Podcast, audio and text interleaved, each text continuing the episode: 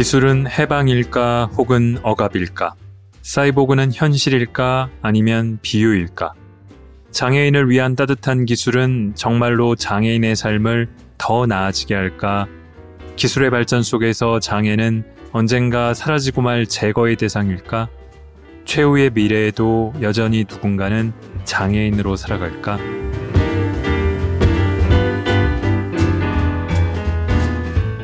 골라듣는 뉴스룸 책 읽는 순간 북적북적입니다.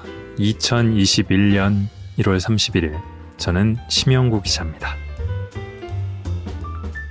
작가이자 배우 또 변호사로서 실격당한 자들을 위한 변론 등을 쓴 김원영 2019년 올해의 작가상 2020년 젊은 작가상을 수상했고 우리가 빛의 속도로 갈 수 없다면 등을 쓴 최근 가장 주목받는 젊은 작가 중 한 명인 김초엽. 이 둘의 공통점은 뭘까요? 저에게 말해보라면은 북적북적에서 제가 소개한 책의 저자들이라는 겁니다. 2019년 1월 27일에 실격당한 자들을 위한 변론, 2019년 10월 27일에 딱 9달 뒤네요. 우리가 빛의 속도로 갈 수 없다면을 각각 북적북적 174회, 213회에서 소개했습니다. 또 하나의 공통점은 오늘 읽을 책의 공동 저자라는 것. 북적북적 277회는 김원영, 김초엽 작가의 사이보그가 되다입니다. 낭독을 허락해준 두 분 작가님과 사계절 출판사에 감사드립니다. 자, 사이보그. 인간과 기계장치의 결합을 가리킵니다. 조금 오래되긴 했지만 로보캅이라든가 600만 불의 사나이, 소머즈 같은 이들이 있고요. 또 비교적 최근에는 어벤져스 시리즈에 나오는 윈터 솔저, 캡틴 아메리카의 친구였죠. 윈터 솔저가 사이보그겠네요. 과학과 기술의 발전으로 인간에게 더 뛰어난 능력을, 초인과 같은 능력을 발휘하게 하거나 혹은 어떤 결핍을 보완하도록 기계 장치를 부착해 보조하도록 하는 게 사이보그라고 합니다. 제가 예로 들었던 영화에서는 대부분이 사고를 당해서 생명이 아주 위험해진 이를 살리기 위해서 수술을 벌여서 특수 능력을 발휘하게 된 게 그런 이들인데요. 그저 능력 발휘에만 초점을 맞춘 픽션은 그렇지도 않지만 이 인간과 기계의 결합이니만큼 인간을 인간이게 하는 건 어떤 요소일까? 이를테면 뇌를 기계로 대체해도 인간이라고 부를 수 있나? 라든가 사이보그에게서도 인간의 고유한 특성으로 여겨지는 것들, 뭐 감정이라든가 그런 게 있을까? 그런 오래된 논쟁을 나와왔습니다. 사이보그가 되다에 나오는 김원영, 김초엽 두 작가의 시각은 유사한 듯 하면서도 좀 다릅니다. 장애인 문제를 가져왔어요. 온전한 인간일까? 동등한 인간일까?를 고민하는 그런 문제들.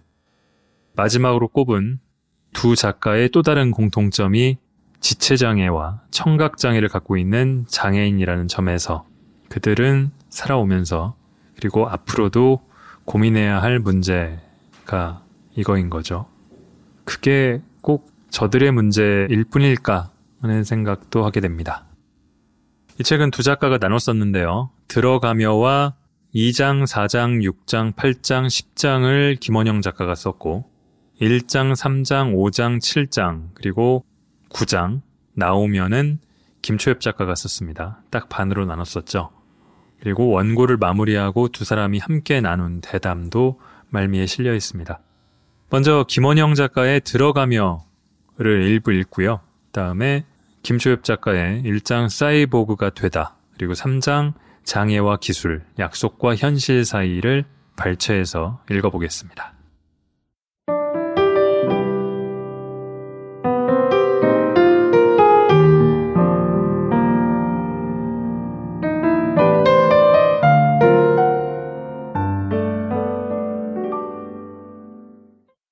들어가며 웹툰 나는 귀머거리다의 한 에피소드에서 컴퓨터 게임에 빠져있는 라일라의 방으로 고구마가 날아든다. 평소와 달리 열쇠를 챙기지 못한 라일라의 엄마가 청각장애가 있는 라일라를 부르기 위해 초인종을 누르는 대신 고구마를 창문 사이로 집어던진 것이다. 일상에서 종종 겪는 곤란한 상황을 작가는 자신을 투영한 캐릭터로 코믹하고 발랄하게 재현한다. 이제는 애플의 iOS 14를 장착한 디지털 기기가 고구마를 대신할 듯하다. 이 새로운 운영 체제에는 벨소리를 지각해 시각 정보로 알려주는 기능이 추가되었다. 초인종 소리나 화재 시의 비상 벨소리, 고양이나 아이의 울음소리를 감지해서 사용자에게 지금 무슨 소리가 나는지 알려준다. 물론 이는 단순한 예일 뿐이다. 이제 장애나 질병으로 인한 곤경은 특출난 의지나 정치적 실천, 재기발랄한 기지에 의존하지 않아도 시가총액 2천조 원의 테크 기업이 개발하는 제품들이 모두 해결해 줄지도 모른다. 나는 골격계 관련 질병을 가졌는데 이런 질환을 가진 아이들은 어린 시절 골절이 많이 일어나고 뼈가 제멋대로 자란다. 안정적으로 생활하기 위해서는 외과 수술을 수없이 시행해야 한다. 최근에는 골다공증 치료제로 개발된 파노린 등의 약제를 성장기 연 3, 4회 주사하는 시술이 외과 수술을 대신하고 있다. 내 지인의 아이는 나와 같은 질환을 가졌지만 4세가 된 지금까지 심한 골절을 경험하지 않았다. 나는 4세까지 적어도 10회 이상 뼈가 부러졌다. 과학 지식과 기술의 발전은 모든 사람의 삶의 질을 높이는 듯 보이며 그 가운데 장애인들의 삶이 개선되는 모습은 과학기술이 펼칠 미래의 청사진을 그릴 때 가장 선명한 곳에 배치하고 싶은 감동적인 사례다. 2006년이 시작되던 겨울, 서울대학교 정문 근처에서 매일같이 집회가 열렸다. 황우석 전 서울대 교수의 인간배아 줄기세포 연구가 허위라는 사실이 학계와 언론에서 폭로되고 서울대 조사위원회 역시 황 교수 연구팀의 논문이 진실이 아니며 연구윤리를 위반했다는 결론을 내리던 때였다. 일부 사람들은 황우석 교수의 연구 성과를 가로채려는 세력이 황 교수 연구팀을 모함한다고 생각했다. 그의 지지자들 가운데는 장애인과 그 가족들이 있었고 시위 현장에도 휠체어를 탄 사람들의 모습이 보였다. 당시 대학생이던 나는 이 사건의 전후 상황과 학교 정문에서 펼쳐지는 시위를 보며 마음이 복잡했다. 사람들은 성경의 한 구절에서 예수가 안진뱅이에게 일어나 걸어라 라고 말하는 순간을 기대하듯 황우석 교수와 그의 연구 성과에 희망을 걸었다. 어린 시절 여름 성경학교에서 저 구절을 배울 때 나는 안진뱅이라는 말이 마음에 걸렸다. 그런 예수님이 정말로 있다면 얼마나 좋을까. 하지만 성인이 된 2006년의 내 생각은 조금 달랐다. 예수님이 일어나 걸어라 라고 말하지 않고 걷지 않아도 좋으니 네 방식대로 당당히 일어나라 라고 말했다면 더 좋지 않았을까? 이 책은 2018년 겨울 김원영이 김초엽에게 이메일을 보내며 시작되었다. 우리는 분명 달랐지만 작업을 진행하면서 우리가 장애인이라고 분류되는 특정한 정체성 집단에 속해 있고 사회에서 비정상이나 어딘가가 결여된 존재라고 규정되는 일상에 맞서왔다는 공통점이 훨씬 크다는 것을 발견했다. 우리 두 사람은 모두 15살 전후에 처음 장애를 보완하는 보조기기, 휠체어와 보청기를 만나 그것과 어떤 식으로든 관계를 맺으며 살아왔다. 그때부터 우리는 스스로를 뭐라고 규정해야 할지 불분명한 가운데서 고민의 시간을 보냈다. 20세기 후반 장애 권리 운동이 세계적으로 전개되었고 한국 사회에서는 2000년대 초중반에 이르러 폭발적으로 대중화되었다. 나와 김초엽은 모두 장애 권리 운동과 장애학의 자장 안에서 성장했다. 이 말은 우리가 장애로 인해 일상의 불편함을 겪더라도 일어나 걸어라 보다는 걷지 않아도 좋으니 네 방식대로 일어나라 는 주장이 합당한 경우가 더 많다고 생각한다는 뜻이다. 장애가 있다고 규정된 우리의 몸을 쉽게 부정하고 치료하고 구원하겠다는 주장을 그것이 설사 과학적 의견에 토대를 두고 있더라도 우리는 신중하고 비판적으로 바라본다. 과학 지식을 신뢰하고 기술의 효용에 기대를 걸지만 첨단 지식과 기술의 발전이 언제나 인간의 문제를 매끄럽게 해결하지는 않는다는 점에도 주목한다. 지금 이곳의 삶을 소외시키거나 나 자신을 온전하지 못한 존재로 규정할 가능성이 있는 이야기를 우리는 우려한다. 사이보그는 기계와 결합한 유기체를 일컫는 용어지만 현대의 첨단 기술 문명이 낳은 새로운 존재의 상징처럼 쓰인다. 김초엽은 보청기를 착용하고 김원영은 휠체어를 타며 생활하듯 우리는 기계와 결합한 유기체라는 점에서만 보아도 사이보그적인 존재일 것이다. 그렇지만 보청기와 휠체어가 우리의 전부를 설명할 수 없으며 마치 아이언맨의 슈트처럼 우리를 멋진 미래의 존재자로 만드는 것도 아니다. 다른 한편 우리가 사이보그적인 존재라고 스스로를 이해한다고 해서 SF 영화 속 캐릭터들처럼 내가 인간인지 아닌지를 매일 아침 궁금해하는 것도 아니다. 다만 우리는 과학기술과 밀접하게 연관되어 살아가고 장애인을 치료하고 구원한다는 일부 기술 엘리트들의 유토피아적 언설 속에 등장하며 인간인지 아닌지를 매일 아침 고민하지는 않지만 온전한 인간인지 아닌지, 동등한 인간인지 아닌지를 고민한 시간은 제법 길었다. 그렇기에 이 책에서 우리는 사이보그라는 상징을 통해 우리의 경험과 자기 정체성을 반추해 보면서 장애에 관한 주된 과학 기술 담론이 얼마간 어떤 존재들을 더 소외시키거나 그저 소비한다는 점을 비판적으로 검토하고자 했다. 그리고 장애를 가진 사람들을 포함해 불완전하고 취약하다고 여겨지는 존재들의 연대와 의존을 모색하는 미래의 과학 기술은 무엇일지, 그 기술은 누구의 주도로 누구를 위해서 개발되고 보급되어야 하는지를 함께 고민해 봤다. 사이보그가 되다. 처음으로 내가 쓴 소설이 공식 지면에 실렸던 날을 기억한다. 소설은 한 사이보그 남자가 나오는 이야기였다. 과거에 사고를 당해 신체 절반을 기계로 대체한 주인공은 산성비가 내리는 위험한 외계 행성으로 파견된다.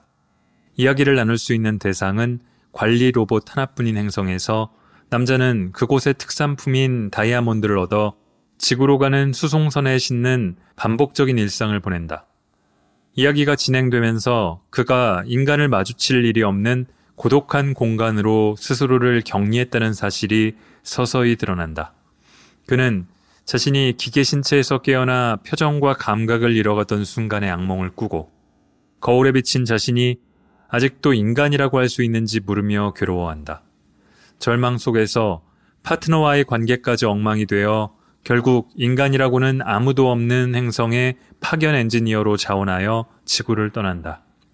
사실 그는 죽음을 생각하고 일종의 자살 행위로 행성에 갔지만 그곳에서 감정을 가진 로봇과 교류를 시작하며 어떤 존재가 영혼을 갖는다는 것의 의미는 무엇인지 고민한다.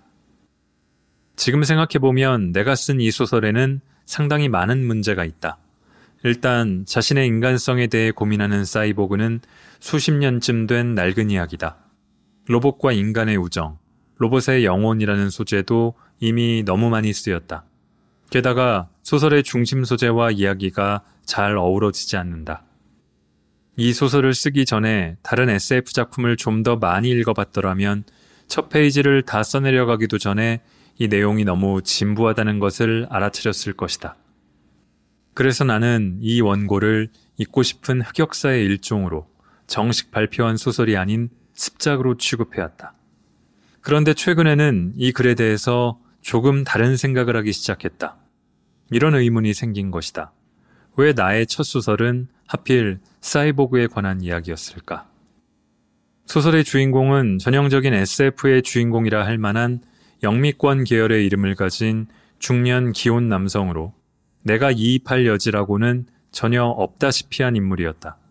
하지만 그런 인물이 사고를 당하여 표준 인간 바깥으로 밀려난 이야기를 꽤 긴 분량으로 써내려갔던 것을 돌이켜 생각해 보니 그가 결함을 가진 사이보그가 되었다는 설정이 나의 이입을 약간이나마 이끌어내는 지점이었던 것 같다.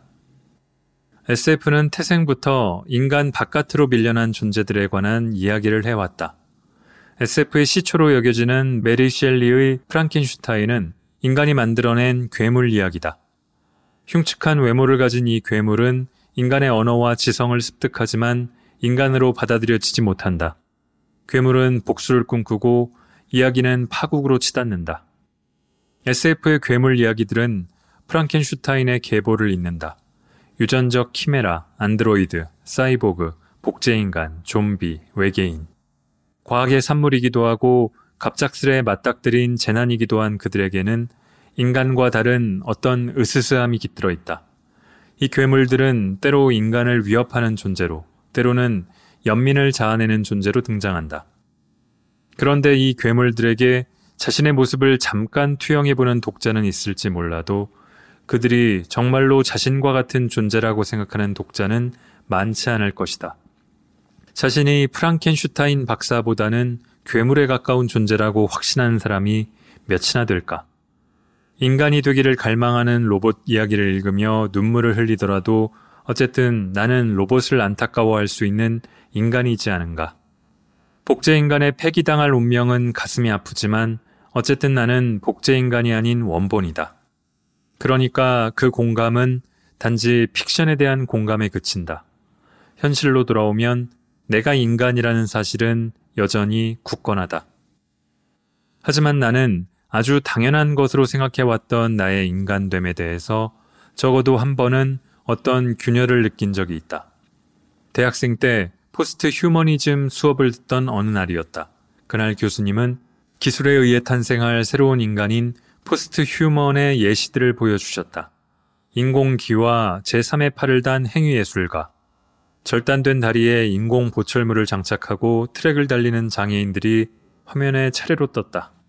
그들은 낯설고 멀게 느껴졌다. 교수님은 기술 문명과 인간이 밀접하게 결합한 이 시대에 인간은 앞으로 어떻게 변해갈 것인지를 함께 생각해 보자고 하셨고, 이미 우리 모두가 일종의 포스트 휴먼이라는 이야기로 수업을 마무리하셨다. 하지만 그 수업을 듣던 학생 중에서 정말로 자신이 포스트 휴먼이라고 생각하는 사람이 있었을까? 기계다리를 달고 뛰어다니는 사이보그들에 비하면 강의실에 앉은 학생들은 하나같이 평범했다. 나도 마찬가지였다. 하루 종일 스마트폰을 쓰고 아이패드로 수업 내용을 필기하지만 그렇다고 나를 포스트 휴먼이라고 지칭하는 건 너무 과장되어 보였다. 그러니까 사이보그는 아직 멀리 있는 추상적인 존재가 아닐까? 그런 생각을 하다가 문득 이상한 기분을 느꼈다. 그때 내가 양 귀에 착용하고 있던 보청기의 존재감이 느껴졌다. 나에게서 쉽게 떨어져 나가고 신체 어디와도 완전히 이어져 있지는 않지만 하루 종일 나에게 입력되는 소리 감각을 제어하는 최첨단의 기계. 언제나 웨이도를 맡고 있어 이물감을 느끼게 하는 두 개의 보청기. 그것은 교수님이 보여준 사이보그들의 보철과 얼마나 다른가. 그 순간 나는 또 다른 사이보그적인 사람들을 떠올렸다. 이를테면 인공 와우를 한 사람들. 인공 와우의 내부 임플란트는 두개골에 이식되어 청신경과 이어진다. 인공 와우를 쓰는 지인과 이야기를 나누다가 기계의 배터리가 떨어져 교체하는 동안 대화를 멈추고 기다렸던 일을 생각했다. 그 강의실에 있던 나도 외출할 때마다 보청기 배터리를 챙겼고 필통에도 늘 따로 한 팩을 가지고 다녔다.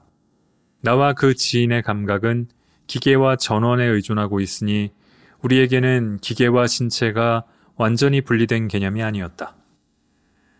이어지는 학생들의 토의를 들으며 자꾸만 마음속에 당혹스러운 감정이 싹 텄다. 기계와 인간이 결합한다면 어디까지를 인간으로 보아야 할까요? 사이보그는 여전히 인간일까요?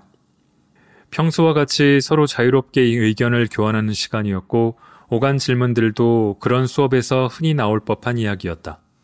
그런데 나는 그 이야기들을 들으면서 다른 생각에 빠져 있었다. 평소 토이 수업에 열심히 참여하는 편이었기 때문에 그날도 손을 들고 혹시 어쩌면 저를 사이보그로 볼 수도 있지 않을까요? 같은 말을 할 수도 있었지만 아무 말도 하지 않았다. 어떤 고립감을 느꼈지만 그 이질적인 감정의 정체를 무엇라고 말해야 할지 설명하기 어려웠다. 지금 강의실에 이런 기분을 느낄 사람은 나밖에 없다는 생각이 들었다. 돌이켜보면 그건 아마도 내가 그 장소에 존재할 리 없는 대상으로 여겨진다는 의미에서의 이질감이었던 것 같다. 나를 제외한 모두가 화면 너머 저 먼 곳 어딘가 이 공간 바깥에 사이보그를 말하고 있을 때 어쩌면 지금 이곳에 있는 내가 사이보그일 수도 있다는 어색한 깨달음. 어떤 질문 앞에서도 무결하고 굳건한 인간이 아니라 인간성의 시험대에 올라 너는 인간이니? 라는 질문을 받는 존재들과 내가 이어져 있을지도 모른다는 사실이 주는 당혹스러움. 하지만 내가 정말로 사이보그에 가까운 존재일 수도 있다는 생각을 하기까지는 그 이후로도 오랜 시간이 걸렸다. 대학원을 졸업할 무렵 친구가 카카오톡으로 사진을 한 장 보내주었다. 강의 계획서 일부를 캡처한 것으로 내용을 살펴보니 장애 학생에게 편의를 제공한다는 안내문이었다. 학교에서는 그간 장애 학생을 위한 편의가 공식적으로 안내되지 않았는데 내가 졸업할 때가 되어서야 비로소 안내문이 추가된 것이다. 제공되는 지원 목록 가운데 속기 문자 통역이 눈길을 끌었다. 나는 오랫동안 문자 통역의 존재 자체를 몰랐다.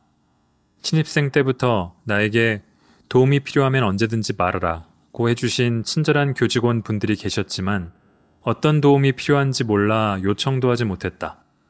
강의를 절반도 알아듣지 못하고 강의 자료와 텍스트 북에만 의존해서 공부하던 날들이 떠올랐다. 처음부터 문자 통역이라는 옵션을 알고 있었더라면 좋았겠다는 생각이 들었다. 더 잘 듣는 방법을 찾아다니며 매번 좌절하는 대신 다른 방식으로 정보를 받아들일 수도 있다는 생각의 전환이 조금 늦게 천천히 찾아왔다.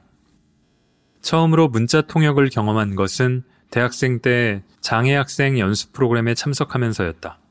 워크숍 자료를 띄운 프레젠테이션 화면 옆에서 실시간으로 발표자의 음성이 자막으로 흘러나왔다. 현장에서 속기사가 말소리를 기록하고 그것을 곧바로 화면에 보여주는 방식이었다. 그날 나는 발표자의 말을 전혀 놓치지 않았다. 그런 일은 처음이었다. 하지만 평소에도 속기 지원을 받을 수 있으리라고는 기대할 수 없었다. 비용도 많이 들고 우리 학교에는 장애 학생이 거의 없으니 개인을 위해 속기를 지원해 줄 거라고는 생각도 해보지 않았다. 작가 활동을 시작하면서 문자 통역을 더 적극적으로 이용했다. 북토크나 대담 행사, 여러 패널이 함께 대화를 나누는 자리에 초청받으면 질의응답이나 대담 전체를 속기로 문자 통역해달라고 부탁했다. 여의치 않을 때는 포스트잇을 이용해 질문을 받거나 스태프 혹은 진행자가 내용을 요약해서 속기해주는 방식으로 진행했다. 대본이 마련된 자리에서는 구글의 음성 자막 변환 앱을 사용하기도 했다.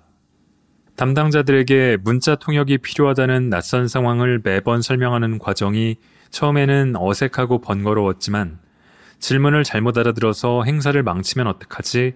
하는 불안감이 사라지자 한층 편안한 마음으로 무대에 설 수 있었다. 그런 경험들을 통해 분명히 알게 된 것이 있다. 나에게 지금 당장 필요한 것은 더 잘 듣는 일이 아니라는 것이다. 언젠가 미래에는 그것이 가능할지 몰라도 현재의 시점에서 보청기나 의료기술을 이용해 내가 필요한 만큼 잘 듣는 일은 불가능하다.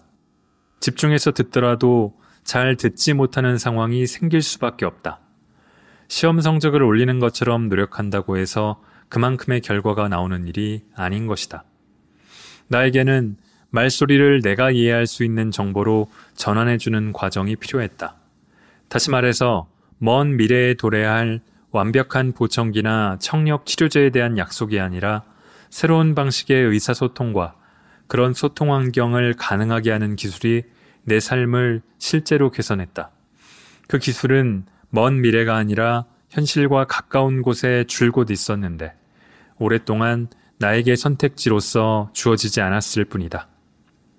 나는 점차 이것이 청각장애에만 해당되는 일이 아니라는 생각을 했다. 지하철역에 엘리베이터를 설치하기 어려운 상황은 엘리베이터 설치에 엄청난 기술이 필요해서가 아니라 처음부터 그곳이 장애인의 출입을 고려하지 않고 설계되었기 때문에 발생한다. 비장애인 중심으로 설계된 건물의 문제를 뒤늦게 알아차리고 고치려다 보니 추가적인 비용과 시간이 드는 것이다. 시각장애인을 위한 점자 보도 블록을 제대로 정비하고 키오스크에 음성 안내를 포함하는 것은 미래적인 기술이 필요한 일이 아니다.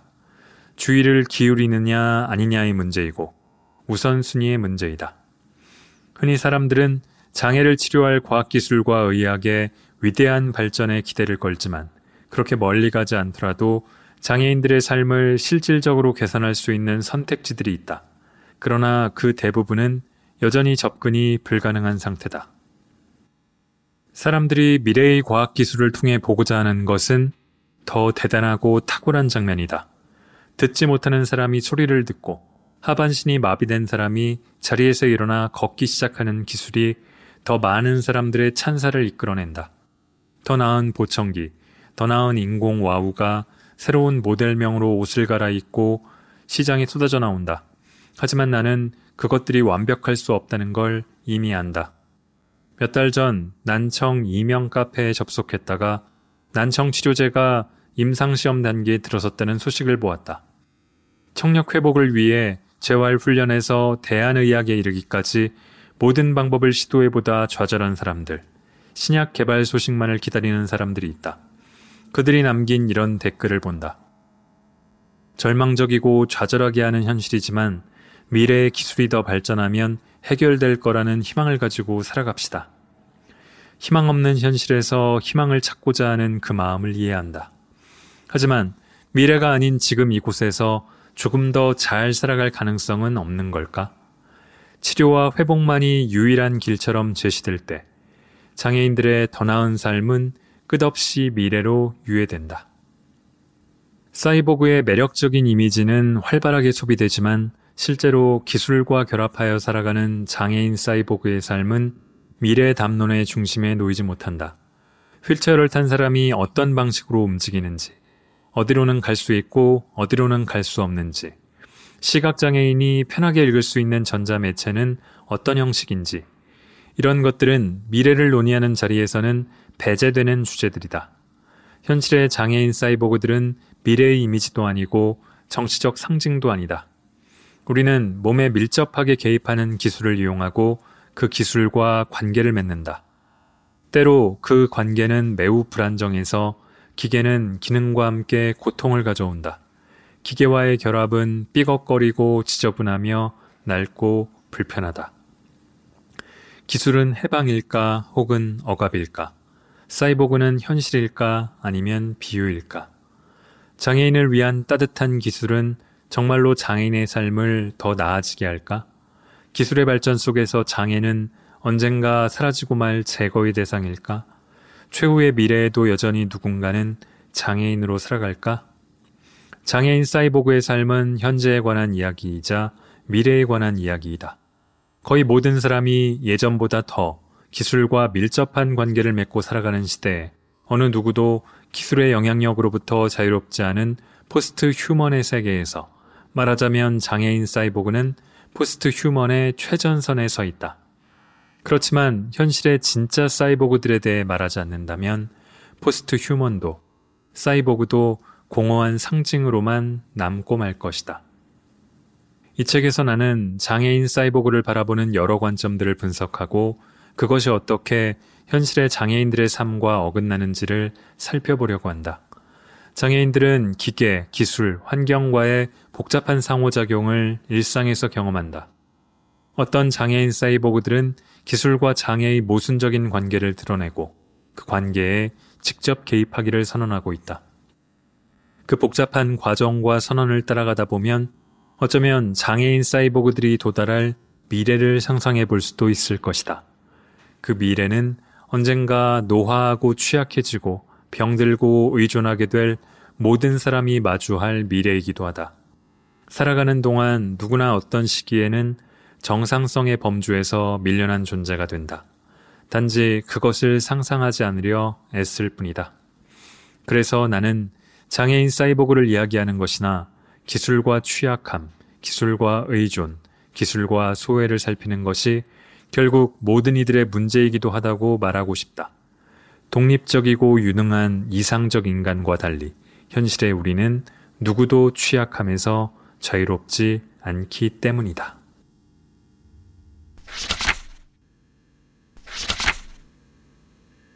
장애와 기술, 약속과 현실 사이. 과학 뉴스는 하루가 멀다 하고 특정 질환이나 선천성 장애의 원인을 규명했다는 연구 결과를 보도한다. 살펴보면 실제로 문제를 해결하는 단계에 들어선 것이 아니라 질환에 영향을 미치는 유전자 단서의 일부를 알아냈다거나 세포 수준에서의 치료법을 발견했다는 이야기다. 후속 연구가 잘 진행될 경우 기대를 해볼 수도 있다는 정도다. 그래도 사람들은 그런 뉴스를 접하며 언젠가는 반드시 라는 희망을 갖는다. 그런데 과학이 정말로 모든 질환의 원인을 낱낱이 규명하여 치료하는 일이 가능할까? 설령 그런 일이 가능해진다 해도 정말로 장애가 세상에서 제거될까? 질병과 장애를 치료하려는 시도 자체가 잘못되었다고 말할 수는 없다. 누군가는 장애를 가진 자신을 있는 그대로 인정하면서도 동시에 장애를 치료하기를 원할 수도 있다. 문제는 장애를 가진 사람들이 더 나은 삶을 살아가기 위해서는 손상을 제거해야 한다는 생각이 사회의 지배적인 관점이라는 것이다. 치료만이 유일한 해결책이라는 관점은 현실에서 장애인들이 지금보다 더 잘 살아갈 수 있는 다양한 가능성을 지워버린다. 치료를 선택하지 않을 자유를 말하는 것이 너무 이상적으로 보일지도 모르겠다. 치료할 방법이 있으면 당연히 치료해야 하는 것 아닌가? 교정할 기술이 있다면 당연히 그 기술을 선택해야 하지 않는가? 그러나 현실이 단순하지 않다는 것을 우리는 이미 알고 있다. 모든 수술에는 부작용과 위험성이 있고 신체를 교정하는 일이나 기계장치와 연결되는 일 역시 마찬가지다. 라식과 라섹, 시력 교정술, 임플란트 치아 시술 같은 흔한 수술조차도 때로는 심각한 부작용이 보고된다. 여전히 많은 사람들이 눈 수술 대신 안경을, 임플란트 치아 대신 보철을 선택한다. 치료는 선택지가 될 수는 있어도 절대적이고 유일한 해결책이 될 수는 없다.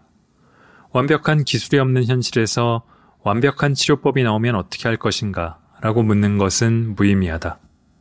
설령 먼 미래에 좋은 신경보철 다리가 개발되더라도 경사로를 선택하는 이들이 남아있을 것이다. 인공와우가 개발된 지 수십 년이고 이식 수술도 늘어났지만 여전히 인공 와우 대신 농인 정체성을 택하는 사람들이 있는 것처럼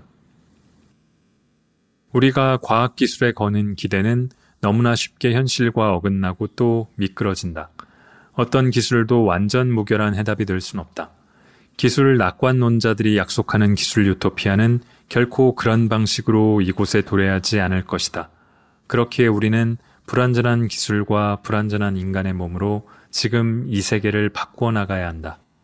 언젠가 나타날 기적의 과학기술에 미리 찬사를 보내는 대신 이미 현실에서 기술과 밀접한 관계를 맺고 살아가는 사이보그들의 구체적인 경험에 주목해야 한다.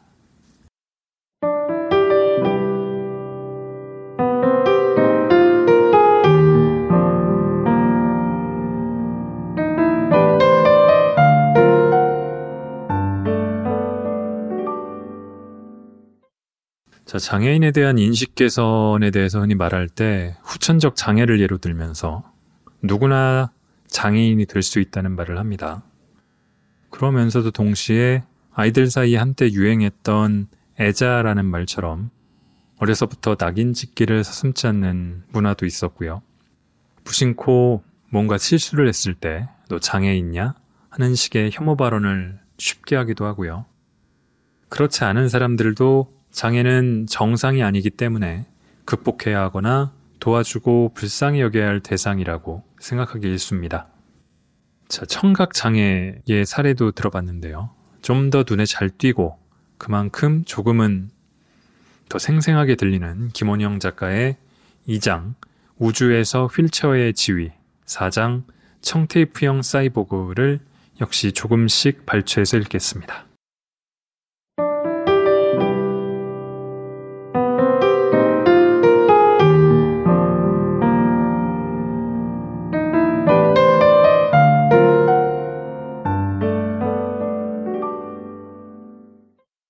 우주에서 휠체어의 지위. 나의 첫 번째 휠체어는 털옷은커녕 차가운 철제 프레임에 낡고 두꺼운 가죽 등받이와 시트로 이루어진 거대한 모델이었다. 병원 복도 안쪽에 병동 번호를 새긴 채 놓여 있는 범용 모델.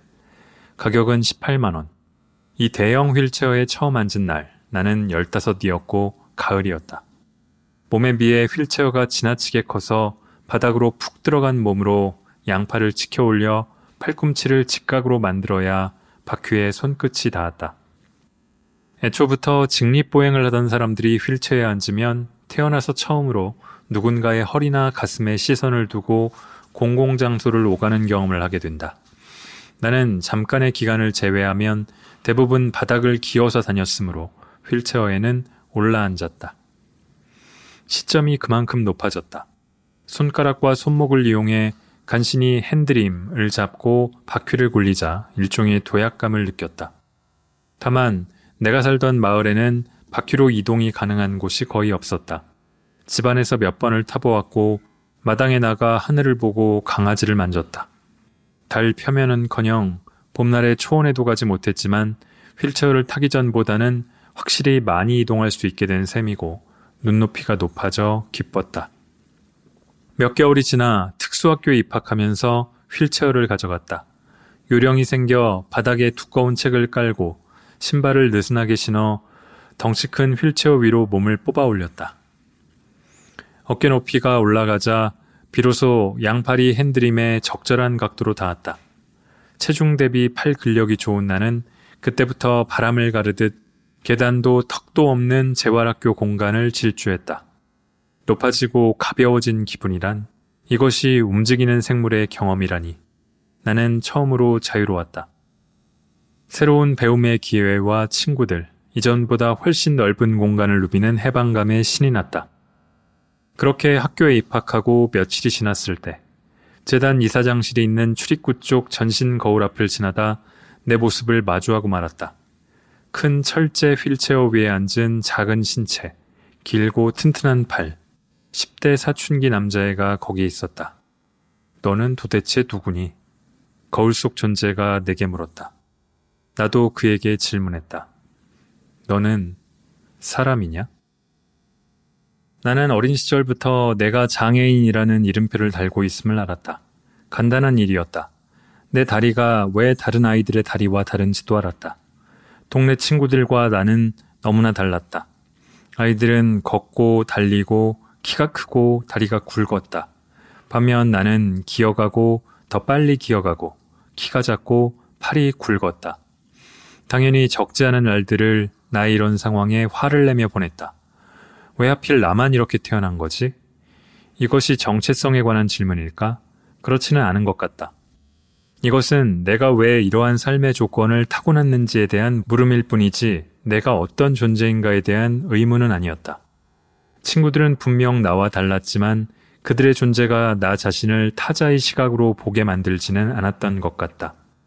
내 머릿속에 나는 언제나 친구들과 같은 인간인데 단지 어딘가가 부족한 인간이었기 때문이다.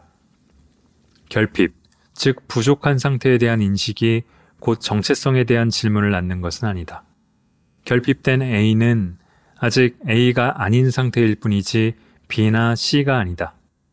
교통사고를 당해 한쪽 다리에 골절을 입고 한 달간 깁스를 한다고 해서 그 상태가 곧 새로운 정체성에 대한 물음을 제기하진 않는다.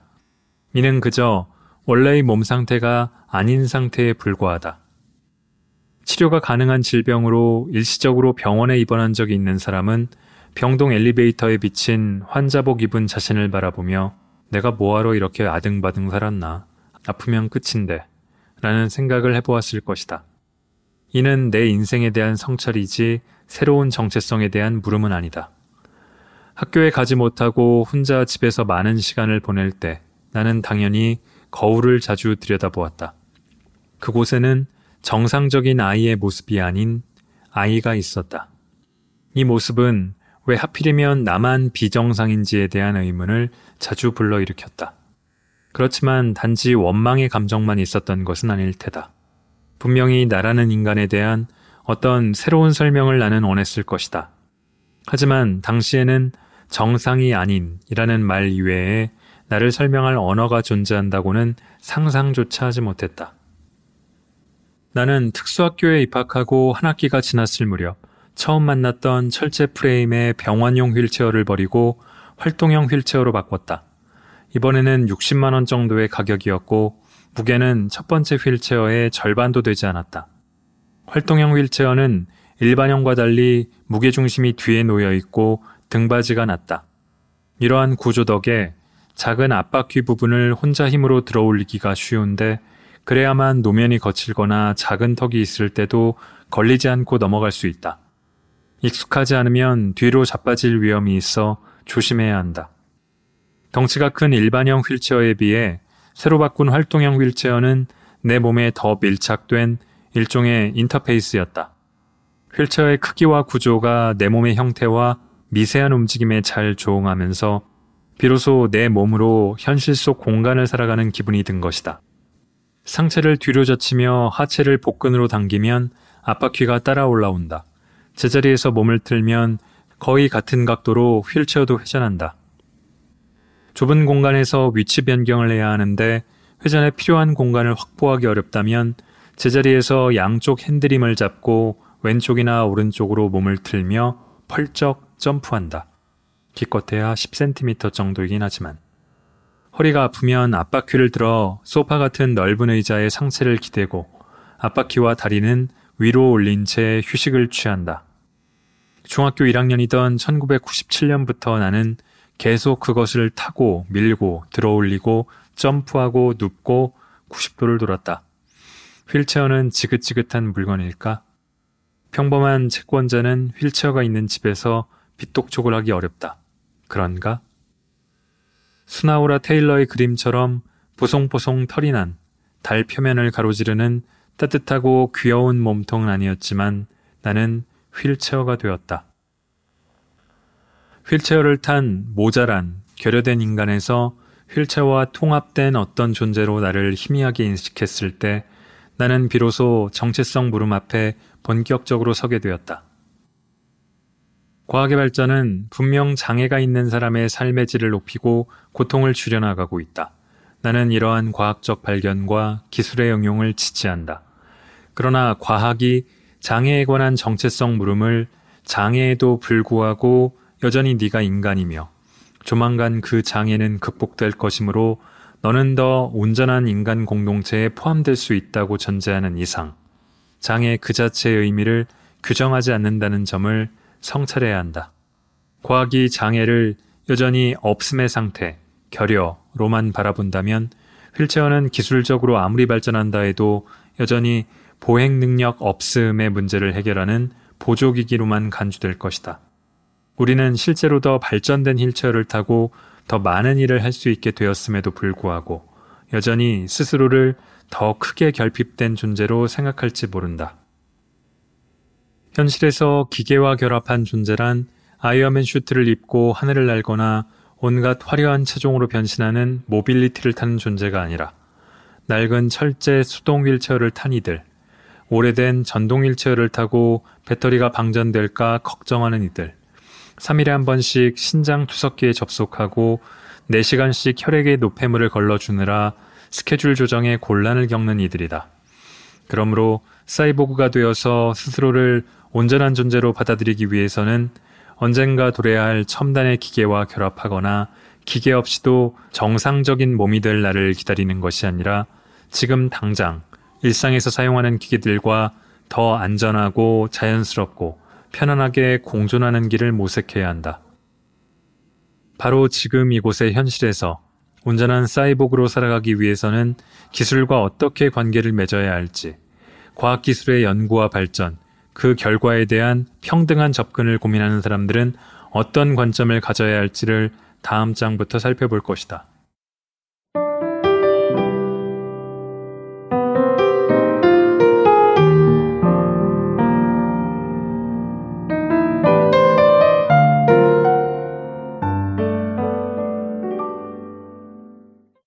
제가 무지했던 탓이겠습니다만 저도 장애를 대단히 피상적으로만 알고 있다, 보고 있다라고 새삼 느꼈습니다. 우리 사회 대표적인 약자에 대해서 뭐 장애인, 성소수자, 빈곤층 이렇게 흔히 말하는데 이 소수라는 의미에 대해서도 다시금 생각해 본 계기가 됐고요. 과학과 기술의 발전으로 가능한 50년 뒤의 미래가 아니라 지금 실현할 수 있는 것들을 해야 한다는 유해가 필요 없다는 또 작가의 말씀에 크게 공감하고 또 아무리 지금 장애로 간주되는 것이라도 이후 기술이 그걸 제거하거나 더 나은 상태로 만들면은 또 다른 무언가가 장애의 자리에 있게 될 것이라는 통찰에도 고개를 끄덕이고요. 자, 서울에서 정규직 직장에 다니는 40대 남성. 크게 봐서는 대체로 주류의 자리에 있는 저. 또 스스로 돌아보면은 여러 가지 결핍이 있고 결여가 있고 불완전하고 나약한 구석이 많은데 그런 것들도 함께 생각해 보게 됐습니다. 자, 마지막으로 10장에서 타인의 얼굴을 보지 않아도 되는 삶을 읽으면서 마치겠습니다. 긴 시간 들어주신 분들 모두 모두 감사드립니다.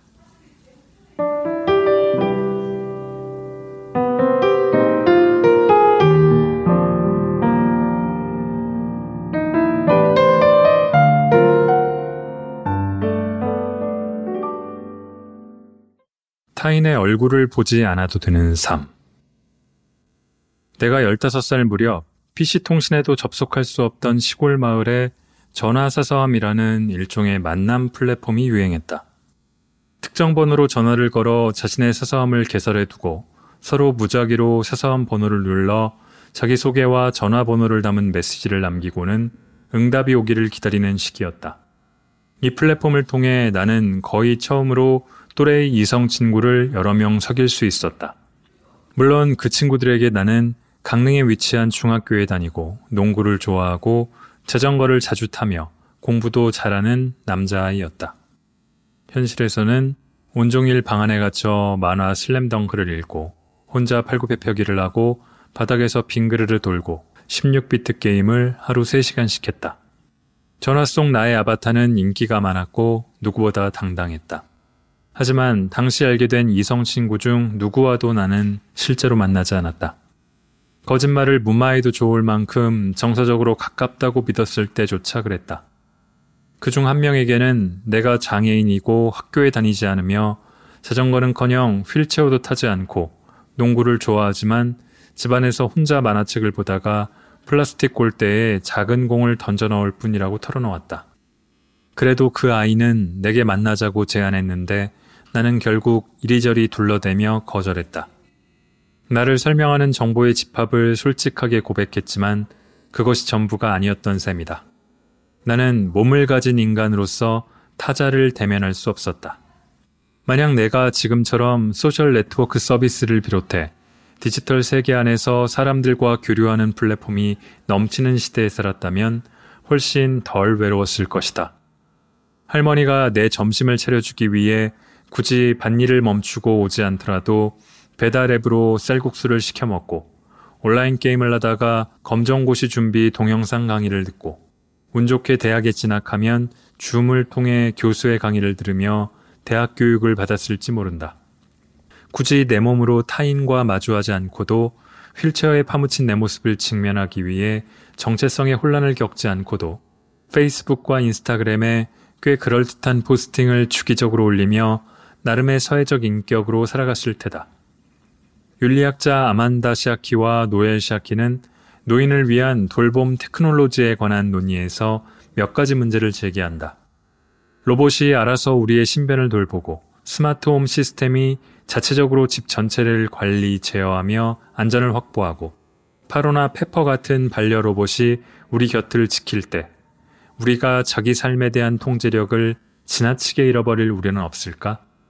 화재를 감시하거나 혼자 있다가 넘어졌을 때 119를 출동시킨다는 명목으로 나이든 우리의 일상이 전부 모니터링 된다면 우리는 사생활을 지닌 개인이 아니라 그저 안전과 보호의 대상으로만 존재할 가능성이 있다.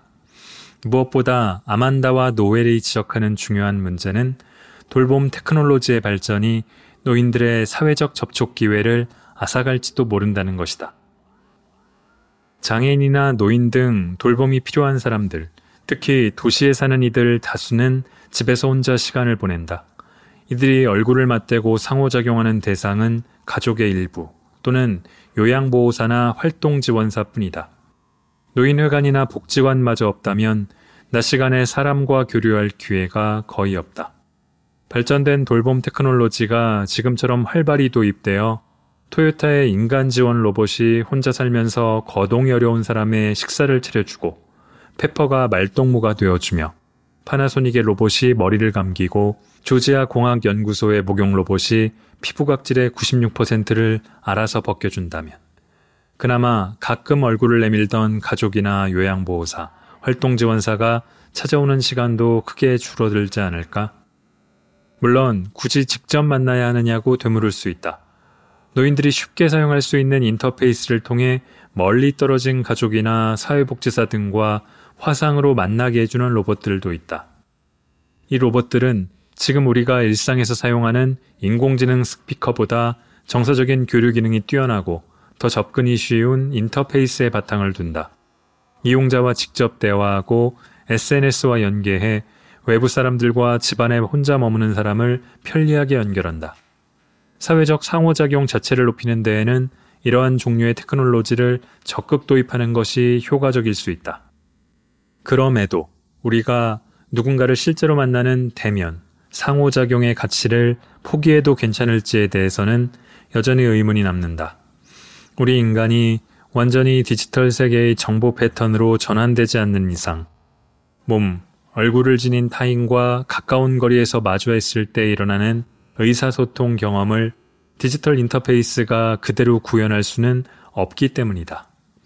아주 먼 미래에는 달라질지도 모르지만 같은 시공간에서 우리가 어떤 존재와 대면하는 것, 철학에서 현전이라고도 부르는 이 만남의 힘은 공연 예술을 생각해 볼 때 명료해진다. 우리는 어떤 사람과 하나의 시공간을 점유할 때에만 이미지와 소리에 제한되지 않는 풍부한 총체를 경험할 수 있다. 내가 나의 아바타를 버리고 휠체어를 탄 채 누군가를 직접 만나는 부담을 떨쳐낸 시점은 어쩔 수 없이 세상에 나와 다양한 경로로 타인들을 만난 후였다. 지하철에서 마주한 사람들, 교복을 입고 학교에서 어울린 아이들, 마트에서 물건을 사며 만난 판매원이나 구매자들은 때로 불편하고 종종 불쾌했지만 곧 익숙해졌다. 물리적 세계에서 타인을 만나는 일은 언제나 약간의 위험을 수반하기 마련이다. 타인이란 애초에 온갖 바이러스와 세균, 편견과 다른 생각, 동의하기 어려운 이념의 운반체다. 코로나 바이러스가 초래한 상황이 절절히 보여주듯이 사회적 거리두기, 물리적 거리두기는 우리의 생물학적 안전에 이롭다. 그러나 우리가 잘 아는 편안한 공동체를 벗어나 바깥 세상을 향할 때 열려있는 상호작용의 장으로 나아갈 때 그 위험과 불일치 속에서만이 가능한 우정, 환대, 사랑과 연대의 만남들이 있다. 정치사상가 아이리스 영은 이처럼 사람과 사람이 무수히 대면하여 만나고 헤어지는 가능성을 지닌 도시적 삶을 에로틱하다고 묘사했다. 그리고 바로 이런 도시적 삶의 매력을 지키면서도 더불어 안전하고 정의로운 사회의 핵심 가치로서 차이를 강조한다. 스마트폰을 이용해 카페 직원을 대면하지 않고 커피를 주문하는 사이렌 오더 기능이 도입되자 청각장애가 있는 내 친구는 기뻐했다. 의아한 표정으로 자신을 쳐다보는 카페 직원에게 프라푸치노에 시나몬을 얹고 구구절절 설명할 필요가 없어서다. 나는 이것이 친구에게 정말로 잘된 일이라고 생각한다. 그러나 모든 것이 사이렌 오더의 형식을 띠는 사회가 되었을 때 청각 장애인이 자신의 목소리나 수어로 말하고 비청각 장애인이 그 말을 듣는 의사소통의 순간이 더는 발생하지 않는다고 생각하면 얼마간 혼란스럽기도 하다. 그런 세상은 늘 안전하겠지만 차이를 존중할 필요가 없을 것이고 차이가 만들어내는 어떤 이음새도 없을 것이다.